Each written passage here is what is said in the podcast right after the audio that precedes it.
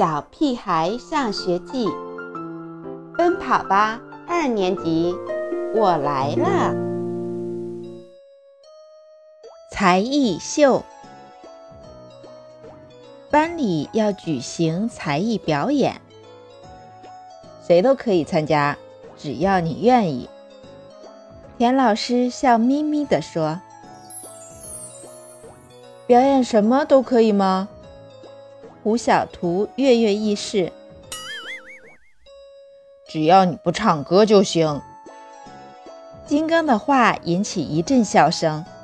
他说的没错，胡小图五音不全，唱歌还没有 E.T. 叫的好听呢。呃，不是比赛，重在参与，就当它是一个好玩的游戏。田老师显然是在安慰被打击的胡小图。第一次，我们争先恐后的报名。金刚说他要表演魔术。表演那天，我突然紧张起来，尽管我已经把杯子音乐演化了无数遍。再看其他同学，也好不到哪儿去。胡小图的嘴巴一直在哆嗦，像一条不停吞咽的鱼。王天天双手攥紧拳头，额头渗出了汗珠。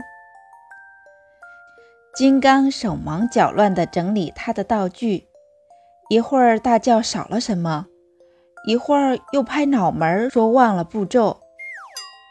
表演在胡小图跑调的歌声中开始了。其实，一个人唱歌跑调容易，可一句都不在调上就不简单了。胡小图摇头晃脑地唱着，看得出他很陶醉。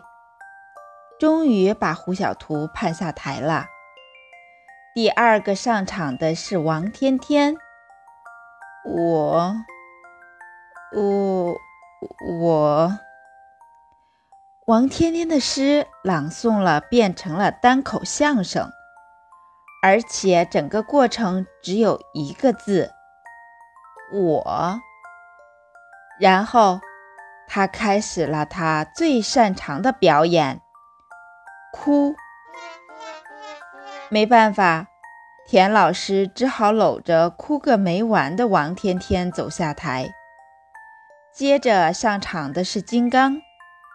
他先是像模像样的挥舞了一下手里的手绢，准备把它变成一张纸。可是挥舞了半天，手绢还是手绢。他一会儿把手绢扔到半空，一会儿把手绢踩在脚下，可手绢还是手绢。他跳的是什么舞？香香果愣愣地盯着台上又蹦又跳的金刚。终于轮到我表演拿手绝技——杯子音乐了。我把几个装着不同水量的高脚杯整齐地摆在桌子上，深吸一口气，唉，准备开始敲击。如果不出意外，一首好听的小星星就会萦绕在大家的耳边。突然，我手一抖，装着水的杯子倒了。我伸手去扶，手又碰到了其他杯子。这下，杯子音乐变成了杯子多米诺。男生的表演全部失败了，我们几个哭丧着脸，无精打采的。